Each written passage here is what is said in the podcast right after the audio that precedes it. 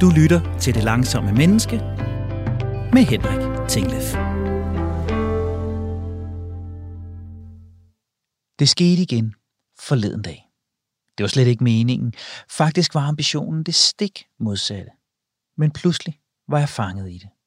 Jeg skulle arbejde, skrive koncentreret på noget. Noget, jeg faktisk havde glædet mig til, set frem til. Noget, jeg brænder for og rigtig gerne vil.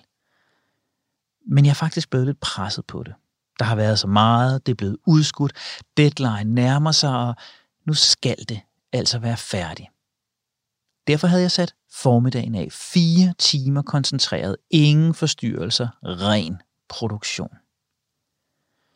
Men jeg kom lidt senere i gang end planlagt. Der var lige et opkald. Faktisk to. Jeg lige presset ind, inden jeg satte mig.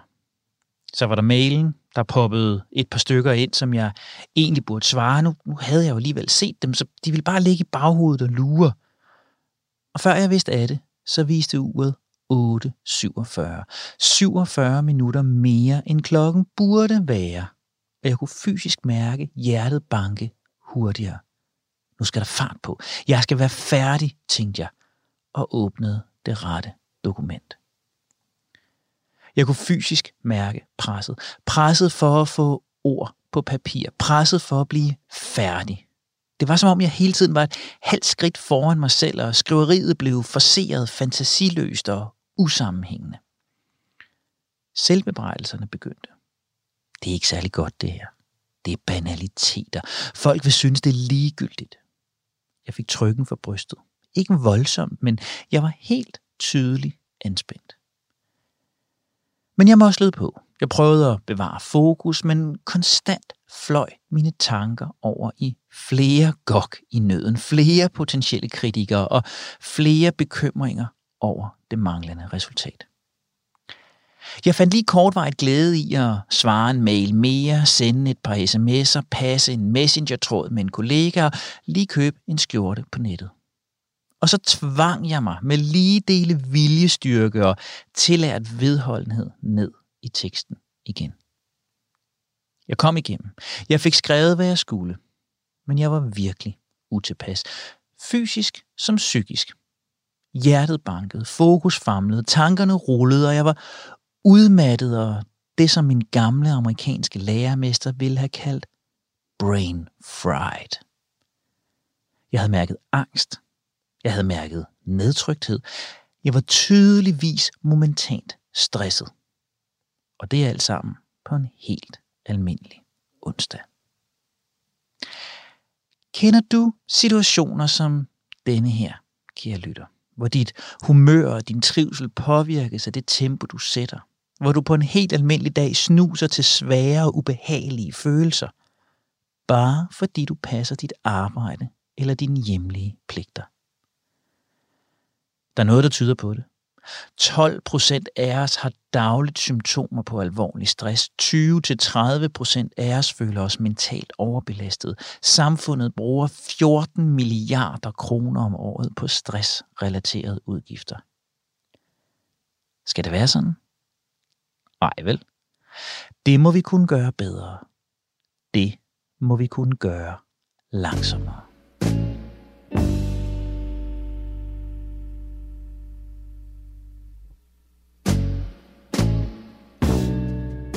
Jeg hedder Henrik Tinglef. Det her er Det Langsomme Menneske. Programmet, der dokumenterer min og forhåbentlig inspirerer din vej til mere ro, større overblik og mindre kaos. Dagens emne er langsomlighed og trivsel. Din og min trivsel, danskernes trivsel, menneskets mentale sundhed. Bliver vi lykkeligere, hvis vi bliver langsommere? Hvad betyder tempo for vores trivsel? Er menneskehjernen skabt til første eller femte gear? Og hvordan giver jeg min hjerne pitstops i hverdagen? Det er de spørgsmål, vi sammen skal blive klogere på i dag. Så jeg har været på besøg hos to af de mennesker, jeg kender, som ved allermest om netop det. Det første sted, jeg gjorde stop, det var et solidt stenkast fra Radio 4 studier i København. Det var på Havs og Plads hos erhvervspsykolog Pernille Rasmussen. Hej Pernille, og tak fordi jeg måtte komme. Hej Henrik. Jamen, det er en fornøjelse. Pernille, du er erhvervspsykolog, du er stressekspert, så du ejer af virksomheden Grow People, og du har både forsket i stress og skrevet fire bøger om stress. Jeg vil egentlig gerne starte sammen med dig, Pernille, helt op i helikopteren. Fordi vi ved, at på hvilken som helst given dag, så vil et sted mellem 100.000 og 200.000 danskere have en depression.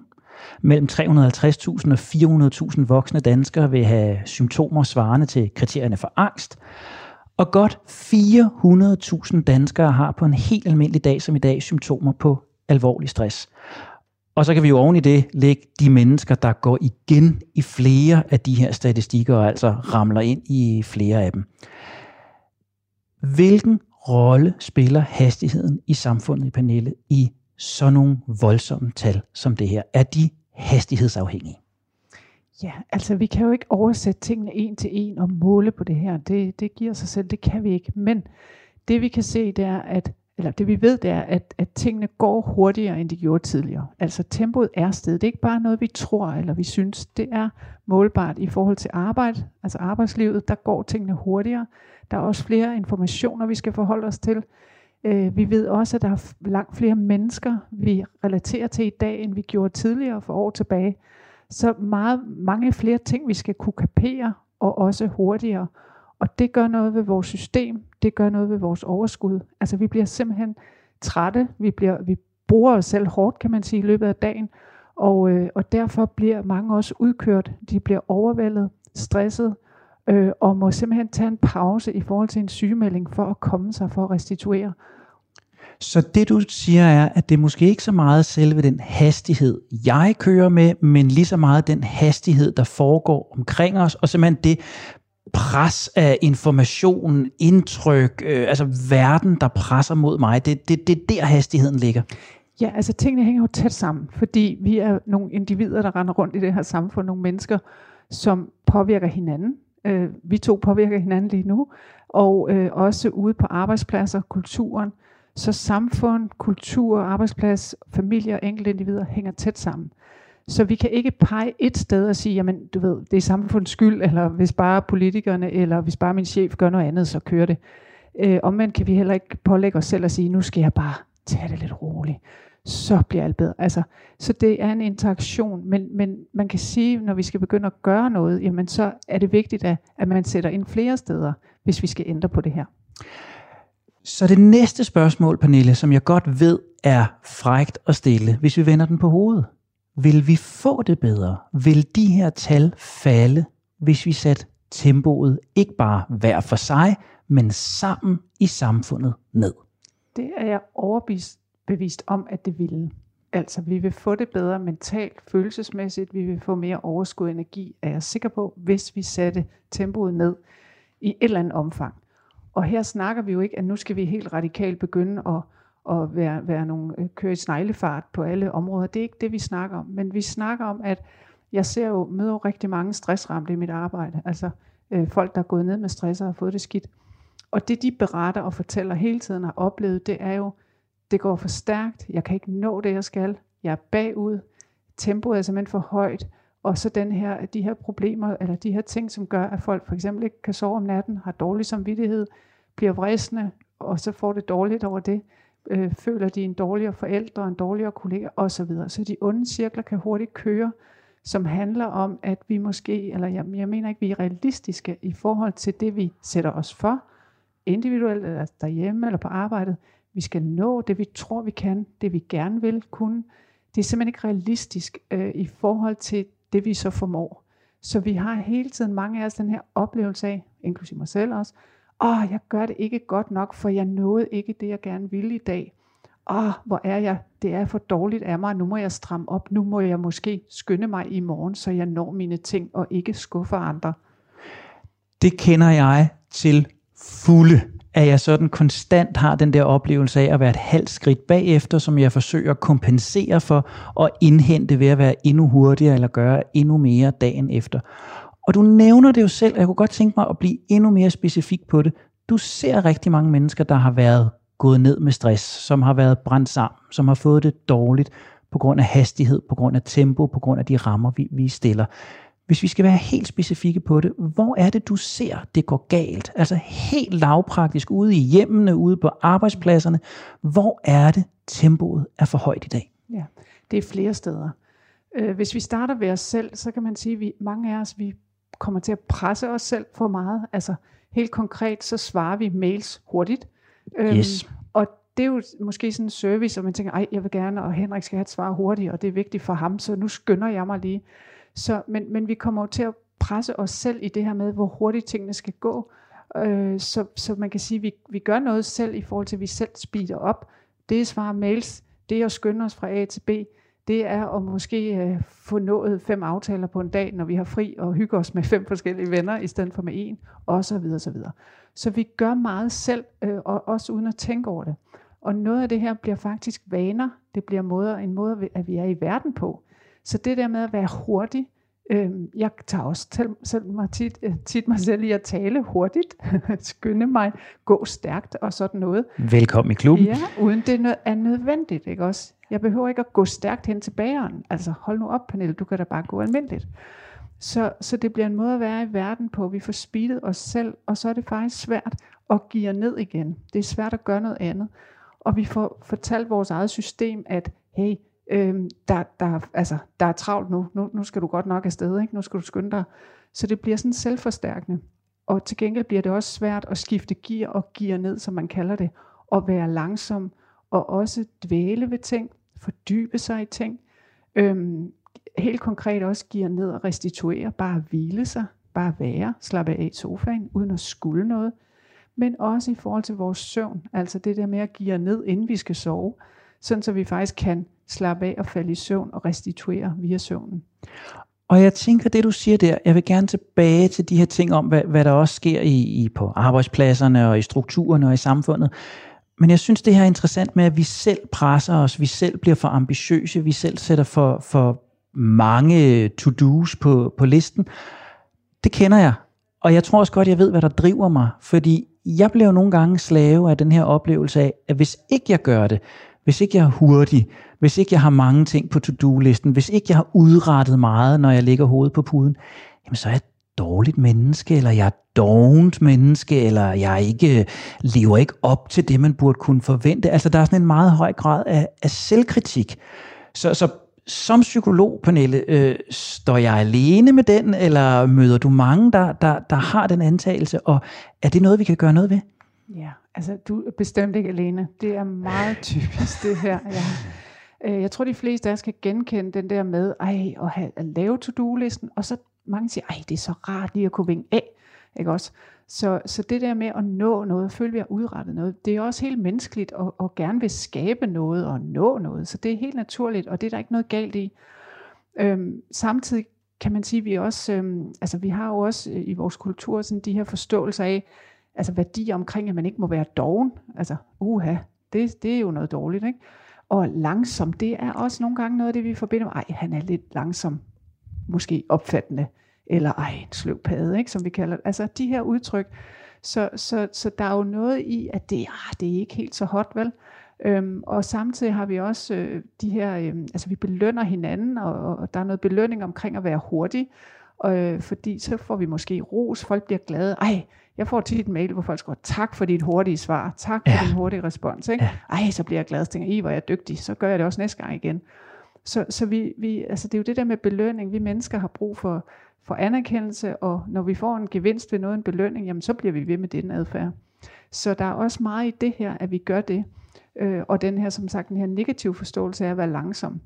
Så, så vi vil gerne opnå noget, men problemet er øh, i høj grad, at, at der er jo så meget, vi gerne vil, eller det er jo ikke et problem, det er jo dejligt, der er meget, vi gerne vil, og vi har gået på mod. Så vi laver, men nogle gange kommer vi altså til at være lidt øh, tidsoptimistiske, ja. det vil sige, at vi laver urealistiske to-do-lister, og så er vi mennesker også sådan indrettet, at vi husker og, lægger, og i det hele taget lægger mærke til det, vi ikke når, det der ikke dur, altså fejl og mangler hos os selv og andre og alt muligt. Så det vi husker, når vi lægger, lægger hovedet på puden, det er, ej, de tre ting, jeg ikke nåede i dag. Ikke? Ja. Øv. Og så kan vi måske få, få det dårligt over det, i stedet for at huske, jamen jeg nåede da 17, det var da fantastisk. Ja. Så, så I virkeligheden her, der lærer jeg to skridt på vejen mod livet som det langsommere menneske. Og det er en af dem, som jeg skal have lytterne med til, fordi vi skal stoppe med at rose hinanden for det hurtige svar. Vi skal stoppe med at belønne hinanden for de mange ting, vi får hakket af på. Vi skal hjælpe hinanden med den der retorik omkring hurtighed som værende godt. Og så skal jeg, og vi skal være især huske os selv på, hvad er de ting, jeg nåede, frem for den negative vinkel på, hvad er det, jeg ikke nåede. Vil det være to gode skridt, jeg begyndte at, at tage? Helt sikkert. Og så kan vi også med fordel begynde at lave not-to-do-lister. Det lyder spændende. To do. altså, vi er, jo, vi er jo lidt øh, ude i det her også, som, som mange snakker om FOMO, ikke? Fear of missing out. Altså, vi skal jo også ind, mener jeg, og kigge på, hvad er det egentlig, der er vigtigt, hvad er, og hvad er vigtigst for mig, hvis det nu er privatliv. Hvad, vil jeg, altså, hvad er vigtigst for mig øh, i den her weekend? I stedet for alt det, der er muligt, alt det, jeg gerne vil. Så sige, der er måske tre ting, jeg rigtig gerne vil. Prioritere dem, gør dem, i stedet for den lange liste, som jeg alligevel ikke når. Øh, og så lave en not-to-do-liste, kunne vi gøre i forhold til, at det her det er ikke vigtigt, eller det her skal jeg ikke gøre. Fordi så bliver der jo mere plads til det vigtige og det sjove. Så, øh, så det kunne være en, en måde at tænke det på, både på arbejdet og privat. Prioritere lidt hårdere. Det er, det er drøn godt råd. Jeg har aldrig lavet en not-to-do-liste. Det skal, det, det skal helt klart på to-do-listen at lave en not-to-do-liste. Jeg har jo en underliggende agenda i det her øh, øh forløb, Pernille, med, at jeg også vil ændre samfundet. Altså, vi sætter baren højt her. Så, så hvis vi skal gå tilbage og kigge på samfundsstrukturer, på arbejdsvaner, hvor er det så i dag, vi, vi, vi spænder remmen for hårdt? Hvor er det, vi sætter baren for højt? Hvor er det, vi presser hinanden for højt op i tempo? Det, der altså ikke kommer inden fra os, men det, der kommer fra organisationen, det, der kommer fra samfundet. Hvor er det, du ser folk blive presset der? Ja. Hvis vi starter med arbejdet, arbejdslivet, arbejdspladserne, det er jo, det er jo også der, hvor jeg er ude og undervise og rådgive og har med ledere og medarbejdere at gøre. Men der er det jo det, vi ser, at, at øh, altså en af tingene, det er jo igen det her tempo, ikke også, og den her kultur, man skaber på arbejdspladsen, hvor man på, altså, i høj grad ikke får forventningsafstemt med hinanden, for eksempel. Så det er et sted, man også kan starte. Det er jo ja. også noget i, hvad, hvad kan man gøre, ikke? Og her mener jeg helt konkret, øh, hvis vi to skulle arbejde sammen, jamen det der med, hvor hurtigt skal man svare sine mails, hvor hurtigt skal man levere ting, det får vi ikke aftalt, snakket om tit, og, eller forhandlet for den sags skyld. Så får jeg en opgave, kan det være, jeg, altså så er der mange af os, der automatisk tænker, gud, det skal jo være hurtigt, eller det skal jo være i dag, eller i den her uge, og så går vi i gang. Vi får ikke klaret med den anden, hvornår skal det her laves til? Gud, der er to uger, ej hvor dejligt. Eller hvor hurtigt forventer man et svar, og så videre. Så, så de her, øh, den, det her tempo på arbejdspladsen, hvor vi er med til at skrue tempoet op, øh, op hos os selv og hos hinanden, kan vi godt skrue ned igen, eller, eller mod, modarbejde lidt, eller hvad skal man sige, afhjælpe, hvis vi får talt om, hvad er egentlig nødvendigt, hvad er nice, hvad er neat, kunne vi kalde det, og så få lavet nogle aftaler øhm, og forventningsafstemt der, og simpelthen også tale om, at øh, hvis man synes, det går for stærkt, og synes, at man ikke kan nå ting, det er der mange, der ikke har lyst til at sige, fordi man har ikke lyst til at ligesom være den svage. Men det kan jo være, at hele kollegagruppen har det på samme måde, men de bare heller ikke siger noget. Oplever du, når du taler med folk, der har været udfordret, at langsomlighed bliver ligestillet med svaghed? Ja, altså der er, jeg har simpelthen ikke mødt nogen overhovedet der, på deres arbejde, der har lyst til at sige, jeg elsker at være langsom, øh, nu, jeg har ikke travlt, jeg kører det stille og roligt, så må I drøne afsted. Altså, det, det, I kan jo selv høre, altså det lyder jo helt mærkeligt nærmest, ikke? Og, og, og skørt at sige. Også fordi, hvis nu vi ikke har så meget at lave, så er, der jo, så er det jo forbundet med ikke at være vigtig. Det er forbundet med, øh, ej, måske kunne vi, altså folk kan tænke, ej, så bliver jeg måske overflødig. Det kan være, at jeg bliver fyret. Og det er der jo heller ingen, der har lyst til at risikere. Så vi vil alle sammen gerne være vigtige og bidrage, og så vil vi også gerne selvfølgelig signalere, at vi yder noget og, og er dygtige, og vi vil selvfølgelig i sidste ende gerne beholde vores job. Så der rev du jo lige hele tæppet væk under mit program og min mission. hvis, hvis det bliver opfattet som, som værende dum, som værende doven, som værende uambitiøs, så står jeg jo med Mission Impossible, så kan jeg jo ikke udføre mit, mit projekt. Men sådan ser jeg jo ikke på det. Jeg spørger dig tværtimod, Pernille, hvad gør vi ved det? Hvad siger du til de mennesker, der står med den udfordring? Og hvad er det, vi i dag skal sige ud i æderen til lyttere, til beslutningstagere? Hvordan undgår vi at forbinde langsomlighed med svaghed? Mm. Jamen, det er sådan nogle gode spørgsmål, du stiller. Og jeg er bestemt heller ikke ude på, at nu skal vi være helt bagstræberiske og alle sammen bare sidde og drikke kaffe og være lidt langsomme hele tiden. Altså, det er jo ikke det. Men, men øhm, det, jeg, det, jeg tænker, vi kunne gøre, det er, altså et, et ord, der sådan går igen for mig, det er realisme. Ja. Altså, så det er jo ikke, altså vi skal jo simpelthen holde op med, hvis vi, vi kunne overføre det med at sige, det er det samme som at løbe. Vi kan godt holde til at løbe, og, og vi kan også spurte, men vi skal jo ikke spurte hele tiden. Det er der ingen, der kan holde til. Så i stedet for måske at tænke, at vi skal være super langsomme, så kan vi starte med at tænke, at vi skal være spurt hele tiden. Ja. Vi skal ned og måske jogge lidt, jogge, eller hvad det hedder, indimellem. Ikke? Og så skal vi jo også hvile benene, fordi det ved vi også fra, når vi løber. Jamen, vi kan godt løbe, og det er også sjovt nok, men vi kan jo ikke holde til det hele tiden. Benene syrer til. Så vi skal hvile indimellem. Og hvis vi veksler mellem at være i almindelig fart og almindelig lidt op i gear, og så hviler, øh, jamen så vil vi på den måde sænke tempoet, og så vil vi på den måde få en mere naturlig rytme, hvor vi kan være med mentalt, vi forebygger stress, men vi højner også den gode energi og arbejdsglæden, fordi så kan vi på den måde også være nærværende i det, vi gør. Vi kan være til stede. Vi kan faktisk lytte til kollegaen, hvad er det, han siger. Vi kan se hinanden og opdage, hvordan hinanden har det. Vi kan fordybe os i opgaver, fordi meget af det her tempo, det handler jo, altså det går jo simpelthen ud over vores evne til at fordybe os, og vores indlæringsevne, men det går også ud over den oplevelse, som er rigtig fed, øh, som vi kan opleve ved at komme i flow, når vi faktisk er engageret i en opgave, hvor vi bliver udfordret, hvor vi producerer noget. Den der følelse af at glemme tid og sted, den er rigtig fed. Og den kan vi altså ikke få, hvis vi styrter afsted, og i øvrigt hele tiden bliver afbrudt, forstyrret af ting og sager, og også tit afbryder os selv ved at flakse rundt øh, for at nå det hele. Så trækker jeg for store konklusioner ud af det, du siger her, hvis jeg nu siger, det du fortæller mig, det er, at hvis vi sætter tempoet ned, så bliver vi i virkeligheden mere effektive, fordi vi bliver mere engageret i vores arbejde, vi får dybest set bedre idéer, vi bliver mere kreative, vi får også en højere grad af arbejdslyst, så vi ligger måske dybest set også en, en større indsats, så er, altså kan jeg sætte lighedstegn mellem langsomlighed og effektivitet slash produktivitet? Mm-hmm. I høj grad. Det kan vi, fordi når vi sætter tempoet ned, jamen så, øhm, så er vi jo som sagt også bedre i stand til at tænke ja, og få ja. de gode idéer osv. Men, men det der også sker med, med tempoet, hvis jeg har 20 ting på min liste, jeg skal nå i dag, så kommer jeg måske til at flakse, altså skifte imellem de her ting. Jeg starter lidt på den ene, nej det er svært, gud jeg skal også nå den anden, så går jeg videre til den næste osv. Og så kommer der travle kolleger og forstyrrer mig og spørger om det ene, spørger om det andet, og nogen banker på døren osv. Så, så det der sker, det er, at rigtig mange danskere bliver forstyrret virkelig mange gange i løbet af arbejdsdagen, uanset hvad man laver af job. Og vi skal også huske, at vi forstyrrer også os selv helt vildt. Hvis der er få sekunder, hvor der ikke sker noget, så skal vi nok gå i gang med et eller andet nyt og skift. Så, så vi sapper også rundt selv. Og det, der sker med de her forstyrrelser, det er jo, at vi bliver ineffektive. Altså det er jo, at vi faktisk mister fokus. Det tager tid at komme ind i det der nye, vi nu skulle sætte os ind i og i gang med. Så den, vi bruger både tid på de her skift, men vi bruger også energi, så vi bliver faktisk udtrættet, når vi skifter så meget i løbet af dagen. Hvorimod, hvis jeg sidder nu her, som du nævnte, skrevet fire, fire bøger, ja. og, øh, og den sidste bog, jamen der jeg blev nødt til at, at, at tage fri og skrive hele dagen, for at kunne fordybe mig. Men det var også super fedt, fordi så lavede jeg én ting i løbet af dagen, og der var jeg ikke så træt, når dagen så var gået, fordi det var én ting, jeg havde fordybet mig i. Jeg havde en god følelse af at producere noget, noget, noget, i stedet for de der dage, hvor man skifter rundt. Og det hænger jo i virkeligheden rigtig godt sammen med, med not-to-do-listen, der også åbner for fordybelsen. Altså vi er simpelthen nødt til at vælge noget fra. Vi er nødt til at lade noget passere, for at kunne finde roen til fordybelsen, hvor flowet kan opstå, og produktiviteten så kan stige.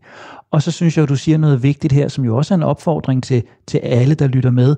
Vi forstyrrer hinanden for meget, vi forstyrrer os selv for meget, og så stiger tempoet, og så er det, vi får alle de uhensigtsmæssige følger, du beskriver. Jeg kunne godt tænke mig, inden vi skal, skal til at definere sådan manifestsætningen øh, i det her, øh, jeg har en kæmpe udfordring i forhold til alt det, du beskriver her, at jeg har jo ligesom sådan et default mode, der er fuld kraft frem. Altså jeg går til en opgave efter de olympiske principper, jo hurtigere, jo højere, jo bedre. Og det vil sige, hvis jeg, som du siger, skal skrive en bog, hvis jeg skal skrive en artikel, hvis jeg skal skrive manus til det her, jamen så gør jeg det jo jo hurtigere, jo bedre. Altså jo hurtigere jeg kan blive færdig med det her, jo bedre. Hvis jeg skal lave aftensmad til ungerne, jamen så er det jo efter samme princip, jo hurtigere, jo bedre. Det er mit default mode. Det er det, jeg automatisk går til en opgave med.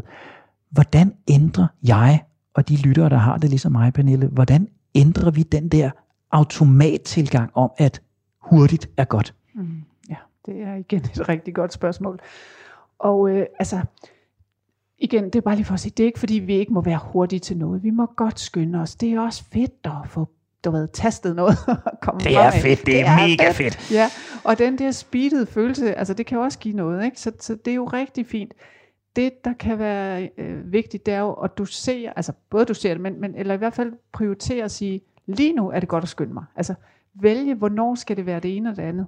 Sådan så det ikke bliver en, som du siger, default mode ting, altså en måde, jeg går til alting på altså, kom så, nu skal vi hygge os, vi skal skynde os og hygge os, vi har en halv time, ikke også? Kom nu. Altså, det, det giver jo ikke mening, vel? Jeg har også hørt børn, der får at vide, skynd dig nu at lege, ikke også? Skynd dig at lege. Ikke? Altså, der er nogle ting, hvor det ikke giver mening, så vi skal ikke overføre det på alt. Vi skal vælge. Det er den ene ting. Men den anden ting er også at, at ligesom, øh, ja, begynde at finde ud af, hvornår er det godt, og hvornår er det skidt. Altså for eksempel, øh, hvis, det, hvis det du skal, altså det du øh, skal skrive i landet, så skal du få nogle gode idéer at gå ud fra, skal tænke kreativt og, og beskrive, altså opfinde ting og så videre, producere. Og når vi skal det, jamen så, øh, så kræver det faktisk, at hjernen får noget ro indimellem.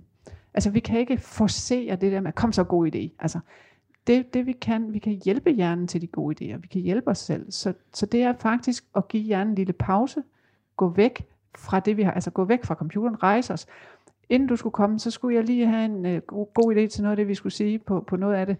Og, og så gik jeg på toilet. altså, det er altid et godt sted at finde ro. det er altid et godt sted. Rejse sig, gå væk, gør noget andet, lige hvile hjernen, fordi så uh, kommer de gode idéer typisk.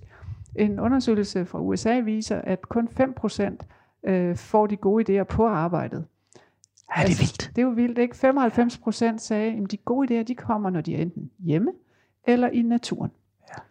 Øh, så, så det der med at, at, at hvad skal man sige, hjælpe os selv til, hvad virker for mig, hvordan får jeg det der, jeg nu gerne vil have. Hvis bussen er ved at køre, så er det en god idé at skynde sig. Ikke? Der skal jeg bare løbe. Der skal jeg jo sgu ikke tænke så meget. Vel? Så vi skal finde ud af, hvornår skal jeg gøre hvad. Jeg er blevet så meget klogere de forgangne par 20 minutter, Pernille, og jeg tænker, at det, der brænder sig fast i hjernebarken hos mig, det er en hel del omkring retorik. Altså, hvordan vi vi reinforcerer hinanden, bekræfter hinanden, takker hinanden og os selv for hurtighed. Jeg har lært begrebet not to do liste enormt vigtigt. Sådan en skal jeg helt klart lave til den kommende uge. Jeg er blevet opmærksom på, at det her måske ikke så meget handler om hastighed eller ej, tempo eller ej. Det handler om hastighed, hvornår og til hvad. At jeg i højere grad vurderer, hvad er det, jeg skal bruge lige nu. Og at jeg når jeg skal levere noget, som, som kræver min hjerne, når jeg skal opfinde noget, så er langsomligheden ekstra, ekstra vigtig. Og hvis jeg så kan hjælpe mig selv og folk omkring mig til at skabe den fordybelse og det rum, ved vi ikke forstyrre hinanden så meget, så er vi rigtig, rigtig langt. Det er i hvert fald fire store skridt, jeg tager med mig. Men vi skal kondensere det endnu mere, Pernille, fordi jeg arbejder jo på manifestet for det langsomme menneske, om ikke de 10 bud, så i hvert fald øh, et par leveregler, et par pejlemærker i forhold til, hvad det langsomme menneske skal styre efter i sin tilværelse. Så hvis du skulle kondensere vores samtale her ned i en sætning, to sætninger, et pejlemærke, hvad er det så det langsomme menneske skal huske for at øge og bevare sit mentale helbred? Ja, og det var den, jeg lige skulle tænke lidt over til. Så den, kære lytter, er formuleret på toilettet. Tak for det billede, Pernille. Nej, ja. Ej, jeg, havde, jeg har faktisk formuleret den tidligere, vil jeg så sige. Men uh, jeg skulle lige se, om det var den, vi skulle bruge. Øhm, det, det, jeg tit siger, når jeg underviser, det er, uh, restitution er nødvendig for præstation. Og det synes jeg faktisk godt, vi kan bruge her. Fordi restitution, det handler jo om at nogle gange skifte gear, det handler nogle gange om at stoppe op, altså holde en pause, hvile, øhm, fordi det er nødvendigt for så at kunne accelerere eller producere eller præstere, om man vil, øh, på andre tidspunkter. Så de to er hinandens øh, gode venner, øh, og de bliver nødt til at optræde samtidig. De er simpelthen øh, afhængige af hinanden. Så hvis vi skulle øh, slutte af med noget, så vil jeg sige, at det er et, et lille rim og ramse her, vi kunne, vi kunne måske kunne bruge. Restitution er nødvendig for præstation. Pernille Rasmussen, erhvervspsykolog, stressekspert og ejer af virksomheden Grow People. Tusind tak, fordi jeg måtte komme på besøg. Og nu vil jeg langsomt bevæge mig hjem og lave en not-to-do-liste. Selv tak, det var en stor fornøjelse.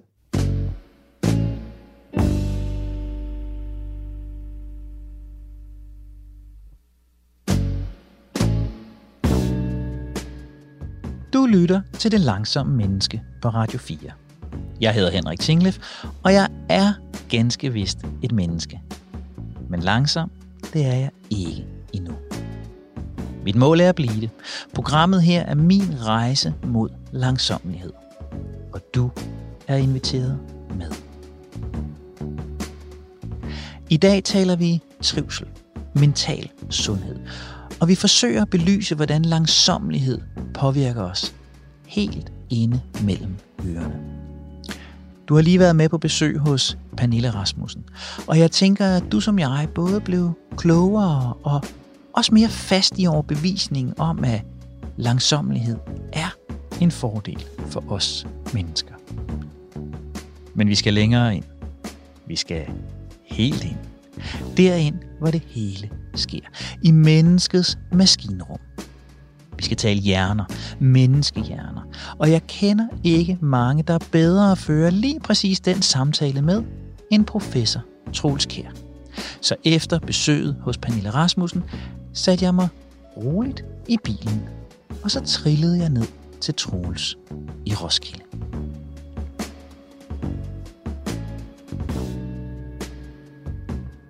Jeg sidder nu på Sjællands Universitetshospital i Roskilde. Jeg har fået dejlig hospitalskaffe, og overfor mig der sidder professor og hjerneforsker Troels Wesenberg Kær. Tusind tak, Troels, fordi jeg sådan måtte øh, invitere mig selv på besøg her hos dig. Selv tak, og velkommen. Mange tak. Vi skal blive øh, klogere på hjernen, og jeg kunne, øh, jeg kunne godt tænke mig, Troels, at starte med et spørgsmål, som godt kan stikke lidt i alle retninger. Er menneskehjernen, Troels, bygget til første eller femte gear? Er menneskehjernen bygget til høj hastighed, eller er den bygget til langsomlighed? Menneskehjernen kan begge dele, og det er jo det, der er så interessant. Menneskehjernen øh, har godt af at slappe af en gang imellem. Den har godt af at være helt nede i afslappningsgearet. Øh, man taler lidt om, at øh, når hjernen er nede i det gear, så er øh, kroppen i øh, det, der hedder parasympatikus. Det er afstressning, det er fordøjelse, det er opbygning af organer osv. Øh, men, men det vi overlever på, det er jo, at vi også kan komme op i femte gear at vi ved, at nu sker der pludselig noget, som er farligt, eller kan være farligt. Øh, vi får gang i stresshormonerne, vi kommer over i, i, i det, der hedder sympatikus, hvor øh, blodsukkeret stiger, hvor blodtrykket stiger, hvor øh, kroppen er i alarmberedskab, men samtidig bliver lidt nedbrudt. Og den balance er selvfølgelig utrolig vigtig, for vi kan ikke være i nedbrydningstilstanden hele tiden. Og det er jo netop det, der er interessant, fordi hjernen kan begge dele. Men hvad sker der, hvis jeg er for længe i nedbrydningstilstand? Hvis min hjerne kører for hurtigt? Hvis jeg kører for hurtigt for længe? Hvad sker der så? Hvis du kører for hurtigt for længe, øh, så får du stress. Øh, og hvis øh, du kører der rigtig længe, så kan du få det, der hedder PTSD, posttraumatisk stresssyndrom. Øh, og øh, i den situation, der er nogen, det er ikke alle, men der er nogen, hvor hjernen ændrer sig.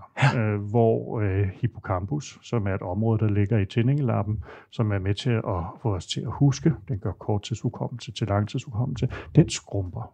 Så den, den, det er en forklaring på, at vi husker dårligt, når vi er meget stresset. Ja. Øh, og samtidig er der et område lige ved siden af, der hedder amygdala, ja. som er et øh, område for angst, frygt, øh, som vokser. Øh, og det er igen udtryk for, at stresssituationen kommer jo i en angstfuld tilstand. Det kan være, at øh, vi har for meget at lave på arbejdet. Det kan være, at vi har været i krig eller øh, overgreb. Hvad ved jeg? Øh, nogle af de tilstand, der kan, øh, der kan udløse, eller nogle af de situationer, der kan udløse tilstanden.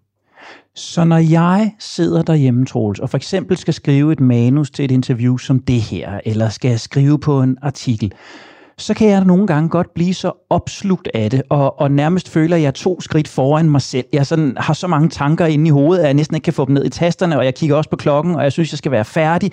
Og så knokler jeg det ud af, og jeg kan jo mærke, at, at jeg mister lidt fokus, jeg mister lidt koncentration, min hjerne stikker af i, i alle retninger.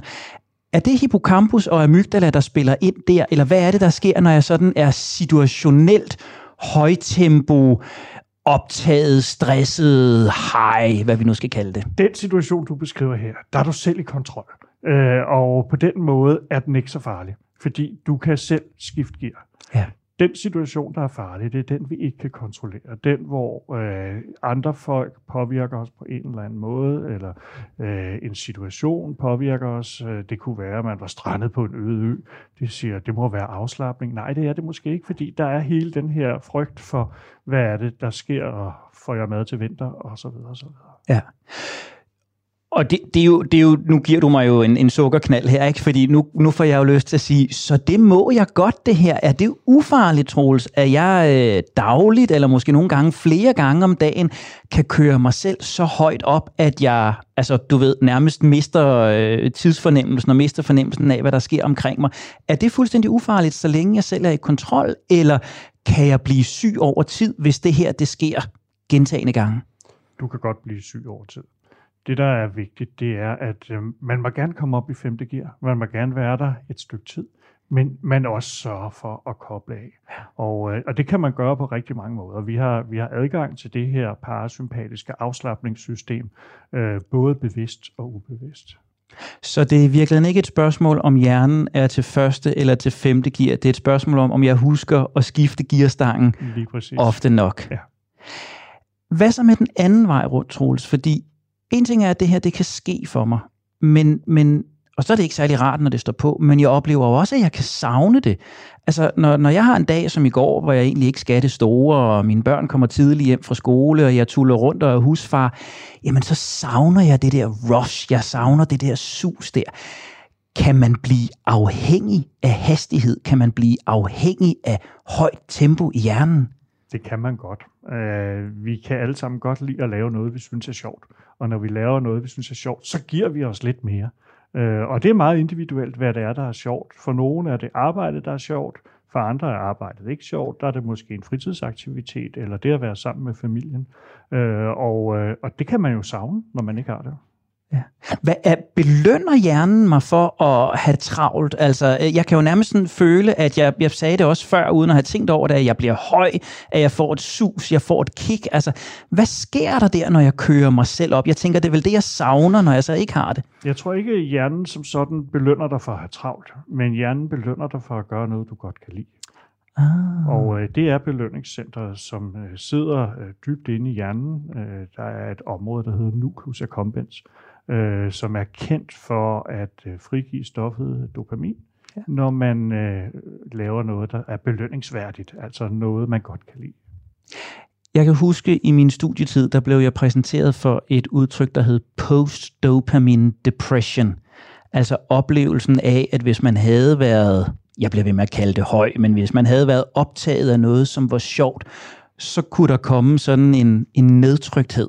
Jeg kan også huske, man talte i medierne om for år tilbage, der havde været en sommer, hvor der både var VM i fodbold og OL og Tour de France og alt muligt andet. Alle sportstosserne derude, de sådan var, var postdeprimerede. Sker der et eller andet, når vi sådan har været høje? Hvad, hvad, hvad dækker det her post-dopamine depression egentlig over? Bliver der en dybere kløft, eller hvad, hvad sker der med os der i hjernen? Man kan sige, at øh, det er jo ikke bare sådan, at mængden af dopamin betyder noget. Det er, hvordan den ændrer sig, øh, og hvilke receptorer der er på cellerne til at opfange dopaminen. Hvis man ligger med et højt dopaminniveau i lang tid, så vil modtagercellerne fjerne nogle receptorer, så de bliver mindre følsomme. Og når dopaminen så forsvinder, så er vi pludselig i en negativ tilstand, fordi ja. der er færre receptorer, og der er ikke noget dopamin til at stimulere dem, der er. Og øh, det tager lidt tid, før de er bygget op igen. Så man kan sige, kroppen siger, at ah, det, det, så glad kan han simpelthen ikke være. og så skruer de lidt ned. Øh, og det bliver så, det vi rammer så senere. Og den der fase, det er jo den, jeg synes, der er svær.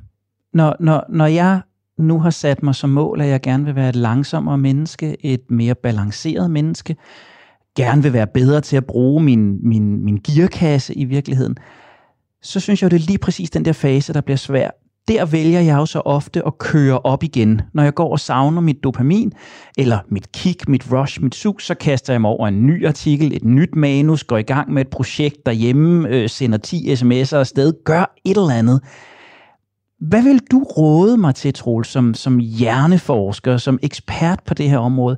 Hvad skal jeg gøre i den fase der, hvor jeg savner mit sus, hvis jeg vil blive et roligere og langsommere menneske? Jeg tror, det er vigtigt, at øh, du finder et alternativ, som du alligevel også har en motivation for. Personligt øh, har jeg det sådan, at øh, jeg, jeg skal gå mine 10.000 skridt hver dag. Øh, ja. Øh, og det er uden øh, noget i ørerne. Det er med en tracker, men ikke sådan, at jeg går og kigger på min mobiltelefon. Jeg går og nyder naturen, regnvejret, solen osv. osv. Og øh, det, det måler jeg. Altså, jeg, jeg, jeg, jeg er jo sådan en self-tracker, kan man sige, fordi jeg, jeg skal nå mine 10.000 skridt. Og øh, øh, det kan jeg stoppe ind i løbet af dagen. Så hvis jeg siger, at nu, nu går det simpelthen for hurtigt, jeg har lige en pause, jamen så går jeg en tur. Heldigvis så ligger hospitalet her midt i et villaområde, og jeg kan gå lidt ned ad vejen og tilbage igen. Eller øh, derhjemme, øh, man sidder og arbejder på en artikel. Øh, husk at holde pauser. Er det så simpelt? Er det pauserne, der er, er kodeordet?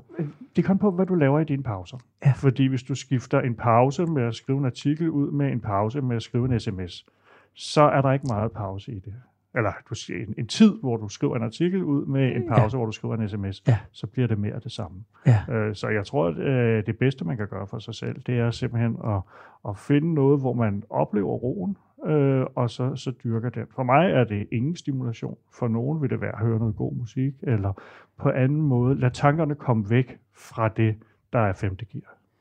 Tænk, at jeg skulle blive 43 år og sidde over for en hjerneforsker for at få gentaget det råd, som min mor hele mit liv har givet mig. Husk at holde pauser, Henrik. Det er jo, det er jo næsten tragikomisk. Men du er inde på en af de ting, Troel, som også fylder lidt for mig. Du siger det her med, hvis jeg udskifter min artikelskrivning med at sende en sms, eller hvis jeg udskifter min læsning med at gøre noget andet, så er det ikke en ordentlig pause. Man taler jo rigtig meget om det, nogen kalder multitasking eller shift-tasking. Og hvis der er noget, jeg er nordisk mester i, så er det ved Gud shift-tasking. Lige præcis det der. Jeg skriver lidt på en mail, så skifter jeg over og skriver videre på mit manus, så ringer min telefon, så taler jeg lidt i den, så går jeg lige ud og smører mig en mad, og så går jeg tilbage igen. Nyt, nyt, nyt hele øh, tiden. Og jeg ved, jeg ikke er alene om det. Jeg fandt nogle tal forleden dag, der fortalte mig, at vi har mellem 5 og 8 apps eller browservinduer åbne på en gang i gennemsnit, at vi øh, skifter mellem browservinduer og apps 566 gange om dagen, at mange af os tjekker e-mails 75-100 gange om dagen, med en gennemsnitlig tjekketid på bare 38 sekunder. Shift, shift, shift, shift, shift, shift. Nogle har opgjort, jeg ved ikke, hvor videnskabeligt det er, det kan være, at du ved mere om det end mig, at vi multitasker, shift-tasker 57% af tiden, mens vi arbejder ved en computer. Hvad gør det ved hjernen, Troels? Det må være benhårdt arbejde. Det er fravær af pauser og konstante nye indtryk. Det er fedt for mig, når jeg gør det, men hvad sker der inde i hjernen? Og, og er det sundt? I begrænset omfang er det nok ikke usundt. Øh, men øh, det, man kan sige, der er en stor risiko, det er, at øh, man mister overblikket. Hvis du får mange mails, og du lige har været inde og læst den, så er den blevet parkeret et eller andet sted, hvor du måske ikke gør mere ved den. Og så kommer der så en rykker på et senere tidspunkt, fordi ja. den forsvandt. Du mister overblikket. Shift-tasking er jo ganske interessant, fordi det er jo udtryk for den tid, vi lever i, at øh, tingene kommer helt uventet. Hvis man forestiller sig, at man sad for mange hundrede år siden øh, ude i ingenting, øh, så kunne man se, hvad der kom til en, og man havde ligesom en plan for, hvad man skulle i løbet af dagen. Så den form for multitasking øh, fylder rigeligt, og fylder nok også for meget. Der er en anden form for multitasking, som hedder baggrundstænkning. Ja. Den går ud på, at øh, vi to øh, snakker sammen, og jeg fortæller dig en historie, og så kan jeg ikke lige huske, hvad den her person hed. Men vi snakker videre, og så lige pludselig siger ah, det var Ursula. Øh, og, og det er, fordi min hjerne har beskæftiget sig med det her i baggrunden det kan man ikke, det kan man ikke misbruge. Øh, det kan man ikke overloade. Så, så den form for multitasking er helt fint. Det skal man endelig være glad for. Det er en af de store styrker ved menneskehjernen i forhold til computer. Det er, at den kan beskæftige sig med noget, som den ikke rigtig beskæftiger sig med det.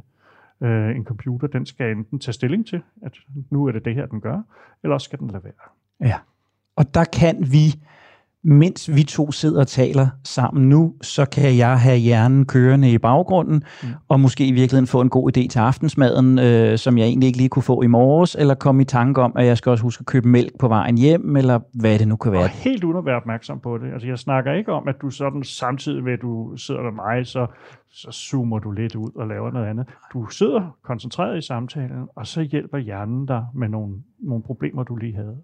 Og det må jeg godt, men de mange 38 sekunders skift, de 75 til 100 gange e-mails tjekning, dem skal jeg nok begrænse en lille smule. Ja, du skal nok i hvert fald være bevidst om, at de skal pauseres. Ja. At uh, der skal være nogle uh, tidspunkter, hvor du ikke gør det. Ja. Og, og en af de ting, uh, vi har undersøgt i forskningen, uh, det er, hvad er det, der sker, når man har mobilen tændt om natten. Ja. Uh, vi har simpelthen uh, kørt et projekt, hvor nogle folk de har fortsat med at bruge deres mobiltelefon, og nogle de er blevet bedt om at efterlade den uden for soveværelset, få et vækkeur, gammeldags vækkeur, mm. øh, som vækker dem om morgenen. Men ikke, ikke noget med at tjekke noget i løbet af natten, ikke noget med, at der kommer updates af forskellige slags. Og øh, det øh, folk siger, det er, at de sover bedre. Ja. Men det, der også er interessant, det er, at de går 10 minutter senere i seng i gennemsnit. Og det er fordi, de lige skal nå det der mobil, halløj, inden de skal aflevere mobiltelefonen på sofabordet. Er det tankevækkende? Så vi har, vi har opbygget den der trang til, at vi lige vi skal lige tjekke runden, vi skal ja. lige ja. rundt omkring. Og er det, er det hjernen, der ligger og craver den? Er det den der afhængighed af, det, af suset, som vi talte om før? Det er jo sådan, at vi kalder det sociale medier, og er en god grund, fordi vi er jo sociale individer. Så det der med lige tjekkerunden, som du siger, det er noget med at se, hey, dem jeg kan lide at holde af, eller dem jeg konkurrerer med, eller hvad ved jeg, hvordan har de lige ageret her til aften? Ja. Og så skal vi lige den runde rundt. Ja. Troels, mit mål er jo at blive et langsommere, mere roligt menneske, og det er jo mit mål at tage mine lyttere med på den rejse, og, og jo i sidste ende ændre samfundet i en retning, der gør, at der er mere tid, mere ro, og dermed også mere nærvær øh, mennesker imellem. Hvad vil dit bedste råd ud fra et hjerneperspektiv være til lytterne og mig? Hvad vil være de bedste hjernevaner? Nu har du nævnt pauser. Hvad vil være de andre bedste hjernevaner, lytterne og jeg kunne tillægge os fremadrettet? Man kan sige, at øh, det her med at balancen mellem første og femte gear, det er jo langt hen ad vejen ubevidst. Den bedste hjernevane, jeg kan foreslå, det er at tage nogle bevidste beslutninger om at hjælpe det her ubevidste system. Og øh, der kan man jo gøre ting som pauser, vi har snakket om. Man kan være fysisk aktiv i perioder. Man kan øh, have en, øh, en, øh, en særlig øh, aktivitet. Det kan være meditation eller vejrtrækningsøvelser eller sådan nogle ting, hvor man bruger det bevidste nervesystem til at styre kroppen. Øh, og når den gør det, jamen så giver den ro på og feedback til hjernen om, at nå ja, jeg, jeg slapper af lige nu. Vi bliver mindet om, at det er vigtigt at komme ned i første gear. Ja. Tror du, Troels, med de tal, vi ser i øjeblikket, med 100.000 vis af depressioner, 100.000 vis af stresstilfælde, 100.000 vis af angsttilfælde, hvis jeg og du og folk omkring os bliver bedre til bevidst at styre gearkassen, bliver bedre bevidst om pauserne og de alternative aktiviteter, tror du, vi vil kunne påvirke den slags statistikker alene ved det? Det tror jeg.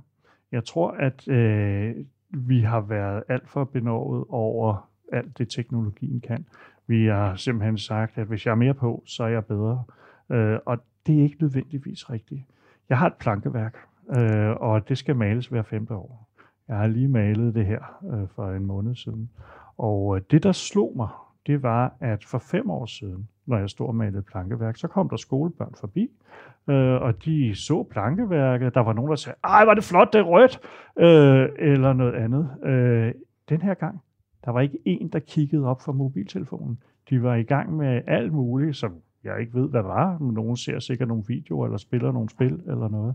Men, men de er ikke i omgivelserne. Og det øh, er nok en negativ tendens, vi har. Så et af hovedmålene her i den her udsendelsesrække er jo at skrive manifestet for det langsomme menneske. Nedfælde 10-12 leveregler, pejlemærker, som det langsomme menneske skal navigere efter. Jeg hører noget om pauser. Jeg hører noget om at være i øjeblikket, være i momentet. Hvis du ud fra din hjerneekspertise som professor, som hjerneekspert, som hjerneforsker, fik muligheden for at skrive den ene linje i det langsomme menneskes manifest, hvordan skulle den så lyde, Troels? Tag et aktivt valg om at tjekke ud øh, fra elektronikken flere gange i løbet af dagen. Troels Wesenberg Kær, professor og hjerneforsker, Sjællands Universitetshospital i Roskilde. Tusind tak for din tid. Nu holder vi to en pause, inden du skal foran et tv-kamera, så både du og jeg kan få hjernen i andre folder. Tusind tak, fordi du vil medvirke. Selv tak.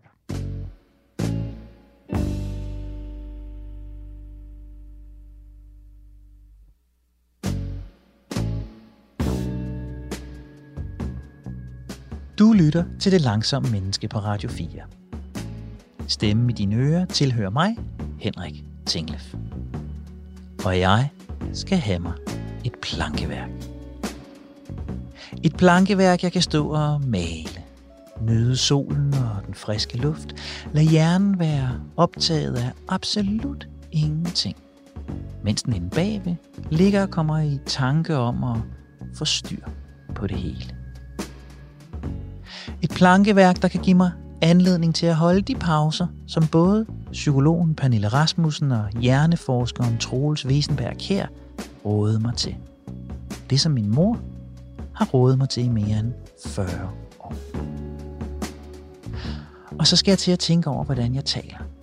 Jeg skal stoppe med at takke andre for hurtige svar på mine e-mails. Og jeg skal selv fjerne min lyst til at sige, at jeg lige racer, løber eller suser afsted efter noget. Nej, jeg skal stå der ved mit plankeværk. Jeg skal stå der, fordi det ikke var på min not to do liste. Jeg skal nyde, at jeg ikke har noget i ørerne. Og jeg skal kigge de mennesker, der kommer forbi lige i øjnene. Tvinge dem til at kigge op for den informationstsunami, de finder i deres smartphone. Ikke for at pege fingre, for at hjælpe dem, ligesom jeg hjælper mig selv, til at blive et langsommere menneske. Og dermed et gladere menneske. Et menneske, der trives. For det var begge dagens eksperter jo enige med mig i, rent faktisk ville blive resultatet, hvis vi satte tempoet ned. Mit plankeværk skal huske mig på at tage et aktivt valg om at tjekke ud fra elektronikken flere gange i løbet af dagen. Og om at restitution er nødvendig for præstation. Hvad med dig, kære lytter? Skal du også have et plankeværk? Eller en mandala på? Et modelskib? Eller et puslespil? Det, øh, det tror jeg faktisk, jeg skal. Altså, have puslespillet der. Det passer nemlig meget bedre end plankeværket ude på min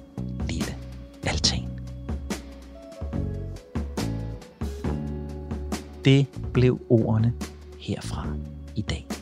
Husk, at du altid kan hente Det Langsomme Menneske som podcast, lige der, hvor du henter dine podcasts. Du kan også finde dem på Radio 4-appen. Har du input, kommentarer eller interessante vinkler på langsomlighed, som vi skal kigge nærmere på, så kan du skrive direkte til redaktionen på langsom radio4.dk. Programmet her det er produceret af Only Human Media. Tak fordi du har investeret både din tid og din opmærksomhed i os. Jeg hedder Henrik Tinglef, og jeg er fast besluttet på at blive det langsomme menneske.